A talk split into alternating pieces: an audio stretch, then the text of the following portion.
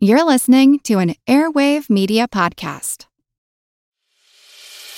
As a longtime foreign correspondent, I've worked in lots of places, but nowhere as important to the world as China. I'm Jane Perlez, former Beijing bureau chief for the New York Times.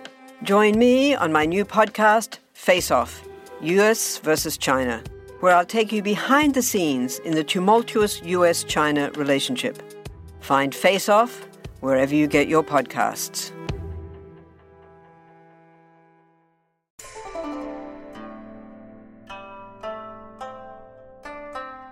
Hello, and welcome to the History of China.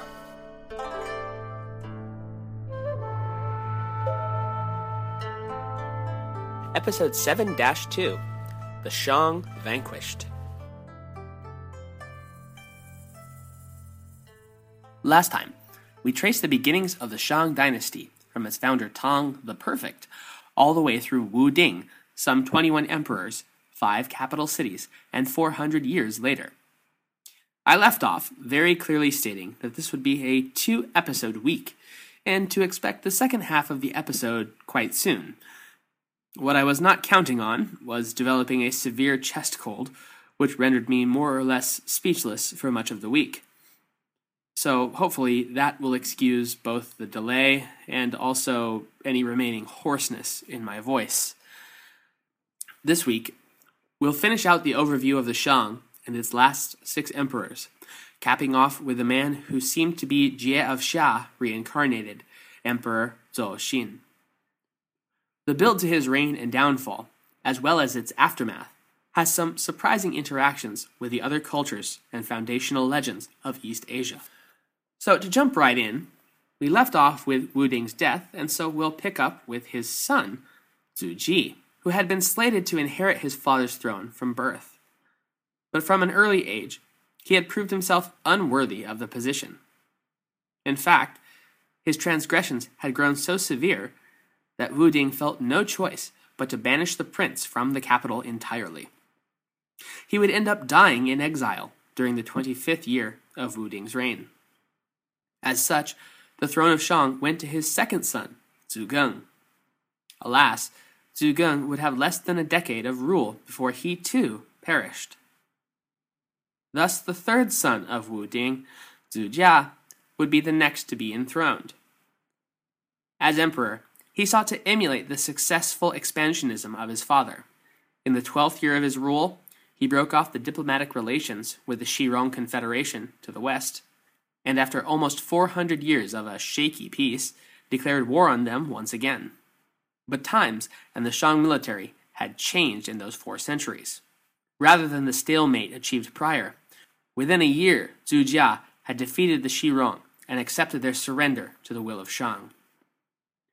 There was a minor rebellion that broke out in the second decade of his reign, but it was quickly and mercilessly suppressed, with harsh penalties imposed to serve a lesson on the price of disloyalty. When Zujia died, his son assumed the title of king, but would rule for only four years before joining his father in death. In 1170, Geng Ding, Zujia's brother, assumed leadership, which he would hold for almost 23 years before his death. Unfortunately, and without any real sense of why, there's virtually no surviving information on this entire generation of kings. Our next and 26th emperor of Shang is Wu Yi, Gengding's son. And at this point, I know I've been alluding to the state of Zhou and how the Zhou will rebel eventually. Well, this is the point in the story where I stop alluding to the state of Zhou, and it enters the action directly. Zhou traces its history all the way back to the ancient Emperor Ku of Xia. Remember, the one who had four sons, each prophesied to rule? His youngest son, Hou Ji, was eventually bestowed the ancestral name Ji and granted rule over the area then known as Tai in the western reaches of the Xia Empire. This area would prosper, though it was near enough to the Rong barbarian tribes of the west that they needed to protect their cities and harvests from frequent raids. Under the Shang, it had been fully incorporated as a vassal state with the name of Zhou. In the time of Emperor Wu Yi, Zhou was governed by its duke, Ji Li. Ji Li was actually the third son of the previous Duke of Zhou, Dan Fu. But both of his elder brothers had recognized the boy's exceedingly virtuous nature and wisdom. They both, in turn, voluntarily relinquished their claims on the duchy to Ji Li and traveled south to found the new state of Wu, which was initially ruled by the eldest brother, Zhong Ding. The second brother, Tai Bo, would stay for a time before departing and heading for a set of islands far to the east, past the sea. There, he would stay and found the house of Wa, also known as the Yamato, or Japanese people. In 1118 BCE, Duke Ji Li, sometimes styled as King Ji of Zhou, though he would never use the title in his lifetime, traveled from his capital city to the imperial state of Yin. There, he humbly submitted himself before Emperor Wu Yi. For this display of piety and service, Wu Yi rewarded his vassal with jade, horses, and increased territorial claims. Of course, those claims would need to be cleaned out before they could be put to use. Thanking his king, Duke Jili rode back to Zhou and raised his levies. His armies went to war and drove out the twenty or so Rong tribes that had inhabited Zhou's new lands after capturing each of their kings in battle. For his part, Emperor Wu Yi had become rather strangely and hilariously impious to the heavens. He had a wooden statue of Shang Di, the supreme god, carved, and had a priest bless it as the legitimate embodiment of the deity. Then he played a popular board game called Liu Bo against the statue, and it being a statue, he won all three games. Then he destroyed it. He would also hang bags filled with blood high in the air before shooting at them with arrows and declaring that he was shooting heaven. The final insult was blaspheming the god of storms as being powerless. I say final because he then went out for a hunt near the Yellow River when the storm god answered, striking him dead with a bolt of lightning in the 35th year of his reign. You can't say he wasn't asking for it. Wen Ding succeeded his father, and by accounts was little better. Duke Ji Li of Zhou continued to expand his dominion, or was at least trying to, further into the Rong tribe's land. In the second year of Wen Ding's rule, Ji Li met with defeat by one of the barbarian tribes, the Yanjing Rong. Undeterred, he reorganized his army and attacked the Yuwu Rong, which he succeeded in defeating and incorporating their lands into a Zhou vassal. Several years later, Ji Li was again victorious against the Hurong and the Shiturong peoples. All this victory by the Duke of Zhou made the young emperor Wen Ding uneasy. The state of Zhou had amassed tremendous power through their relentless westward expansion.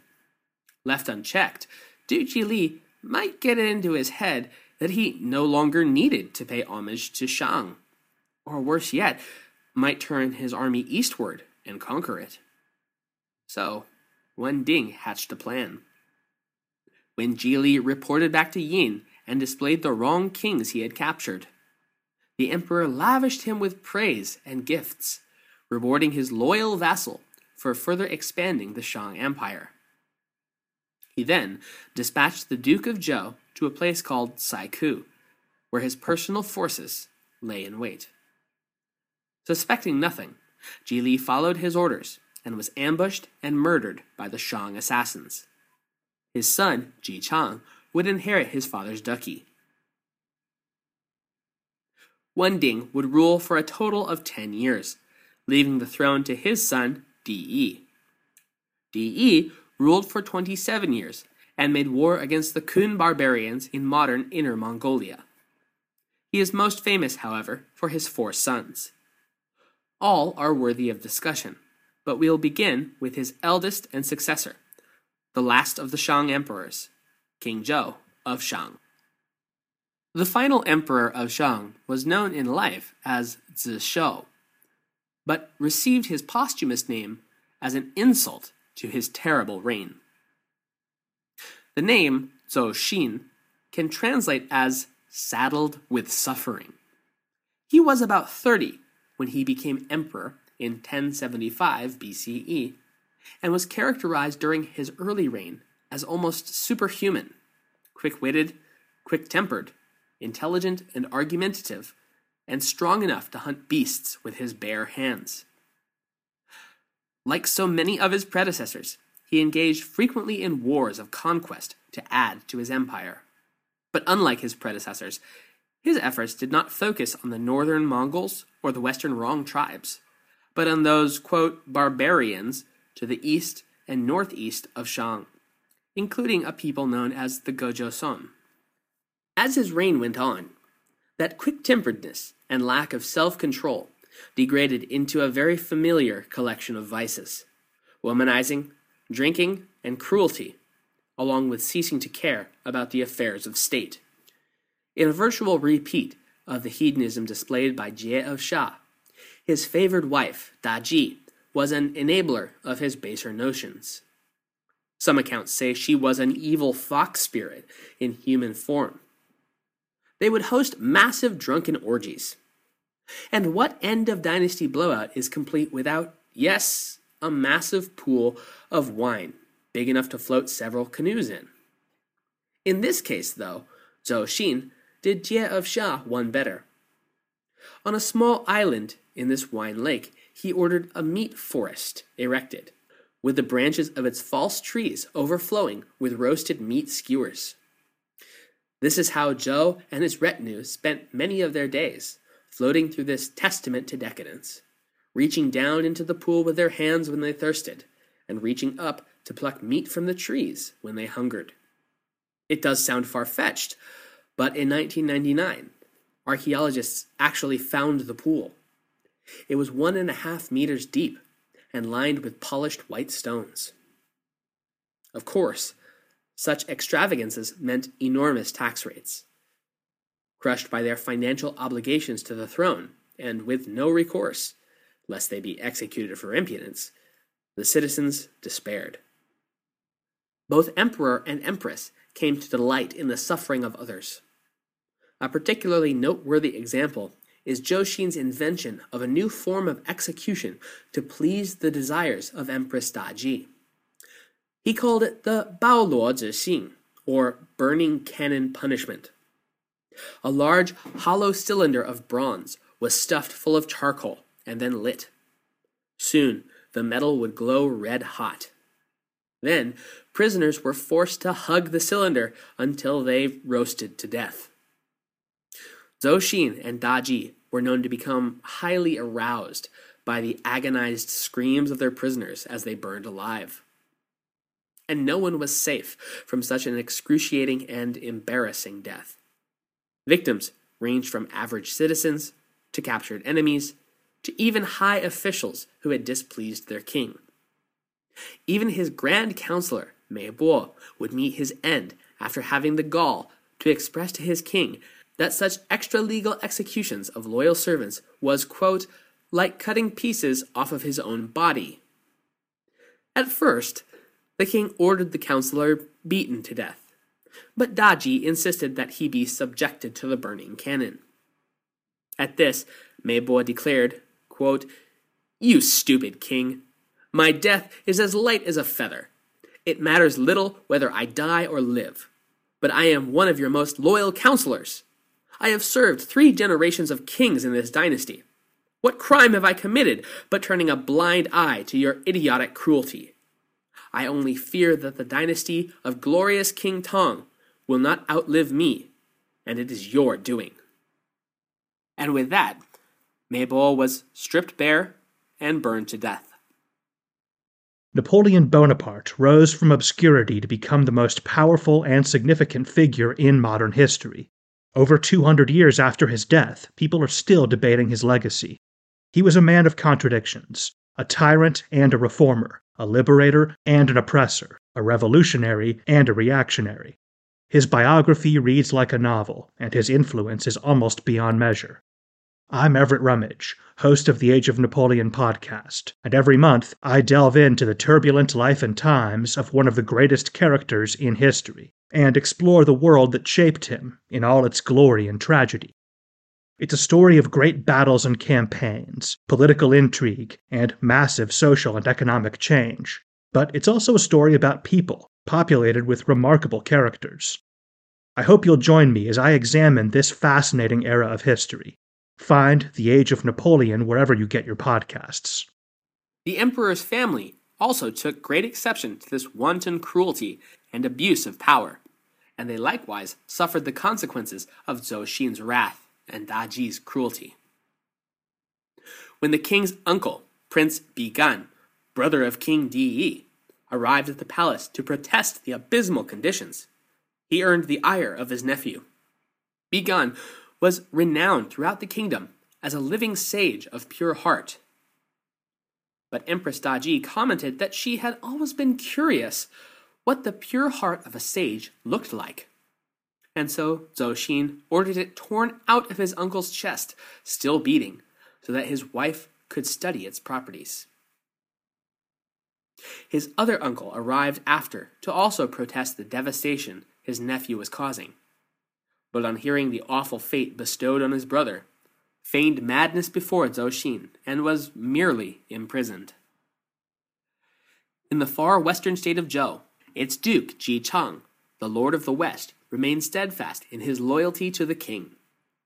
His sizable army had been ordered by Zhou Xin to serve as a rear guard while the main Shang force engaged the armies of the eastern tribes, collectively known as the Dongyi. But like his father before him, the emperor eventually came to fear the power of the Duke of Zhou. He ordered the arrest of both Ji Chang and his eldest son, Bo Yikao. Brought to the capital in chains, the Duke saw firsthand how far the Shang Empire had fallen, and suffered its cruelty firsthand when Bo Yikao was executed in what had become the typical horrific fashion. It was this that finally hardened Ji Chang's resolve that the Shang dynasty could be allowed to exist no longer. Ji Chang's influence was such that his many allies pleaded for his release, and after being ransomed for an enormous amount of gold, horses, and women, the emperor relented and allowed the duke to return to Zhou. As you can imagine, this is a big mistake. Returning to his homeland, Ji Chang wasted no time in readying his armies for war. But, like the Duke of Shang in his rebellion against the corrupt Xia centuries ago, Ji Chang knew he would have to bide his time and weaken the enemy without alerting him to the threat. He engaged in several small wars against neighboring states on the pretexts of the normal aggressive politics of the day between vassals. But in truth, he was picking off Shang loyalist states to slowly sap the emperor's army of their power. In the meantime, he deemed that he needed to be closer to the east, that he could better strike at the Shang state when the time came. To that end, he left the traditional Zhou capital of Qi and set up his new capital on the western bank of the Feng River, the city Fengjing, which is now within the city Xi'an. Unfortunately, before he deemed it was time to strike in truth, Duke Ji Chang died in 1050 BCE, leaving the as yet unfought war to his son Ji Fa. This new lord of the West picked right up where his father had left off. He had married the woman Yi Jiang, the daughter of the brilliant military strategist Jiang Ziya. It was Jiang who stopped the talented but fiery Ji Fa from attacking immediately, telling the youth, quote, There's one truth in fishing and warfare. If you want to succeed, you need to be patient. We must wait for the appropriate opportunity to eliminate the king of Shang. His father in law's counsel and strategy would prove vital to the task at hand. In 1048, the two deemed the time to declare their intentions had come.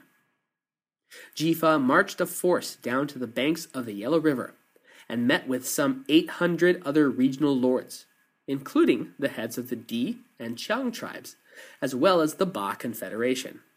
Yeah, remember them? I told you they bookended the Shang Empire. They were all in agreement. Conditions under the Shang king were intolerable, and they had lost all faith in the dynasty. They resolved to ally with Ji Fa against the evil emanating from Yin.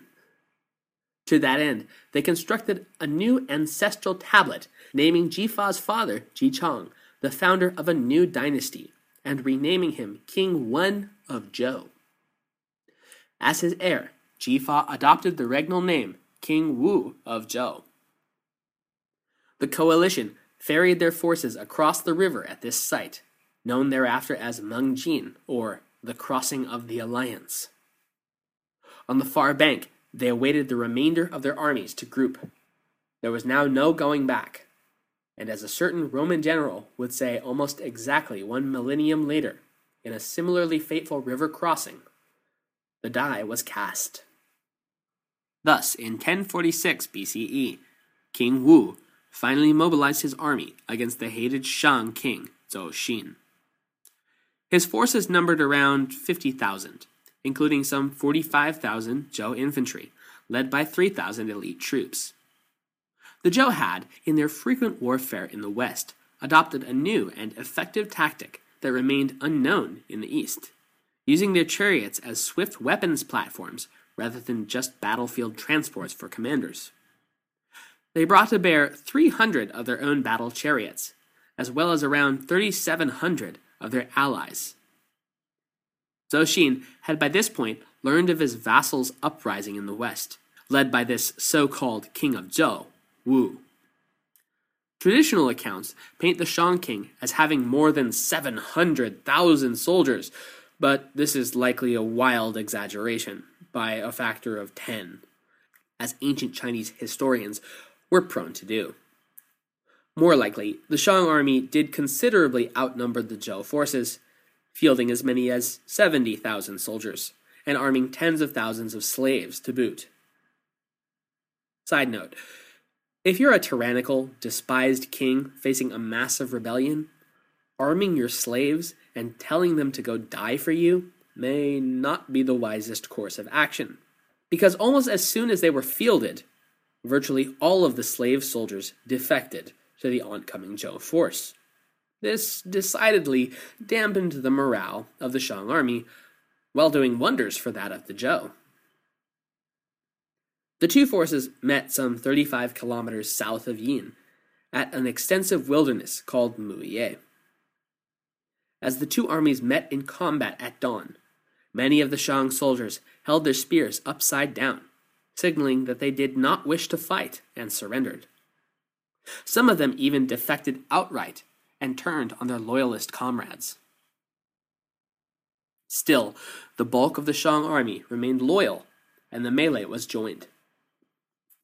Had it remained merely infantry locked together, the battle might have gone either way. Though the Zhou soldiers were highly disciplined, they were still outnumbered by the loyalist Shang troops, in spite of the rash of defections. But from the flanks streaked in the thousands of Zhou chariots, cutting swaths of destruction through the unprepared Shang forces. They had never seen chariots used in such a way, and had no counter. Their defensive lines crumbled beneath the chariot's repeated charges, and Emperor Zhou Xin was forced to flee back to the capital. Loyalist troops were rounded up and put to death by the Zhou army, while those who had surrendered or defected were spared, and offered the chance to put down the evil of Shang once and for all. It was said on the plains of Muye that day, enough blood had been spilled to float a log. Emperor Zhou hastened back to the capital in his chariot and scrambled for some way to save to stave off the oncoming Zhou army.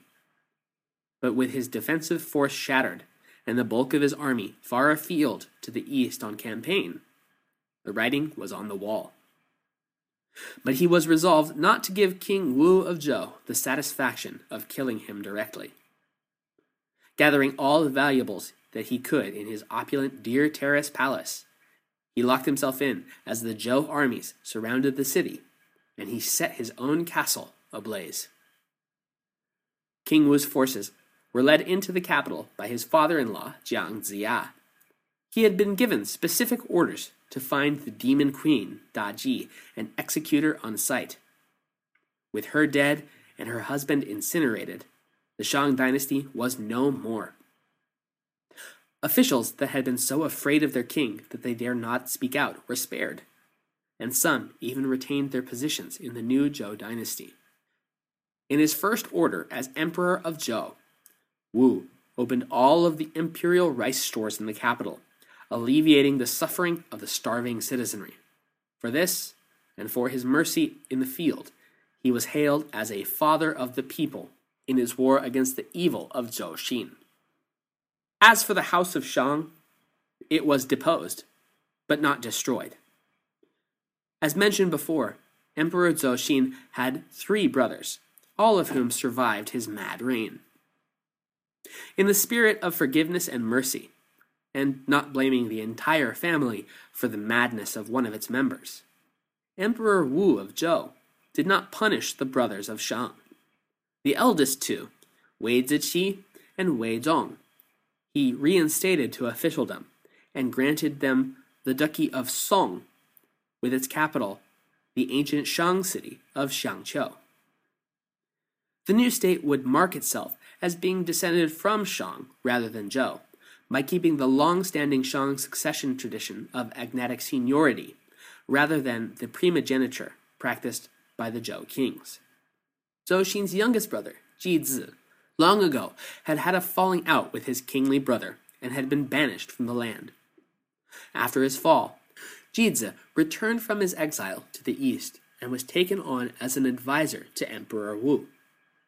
Proving his virtuousness, the Zhou emperor bestowed on Ji a great promotion.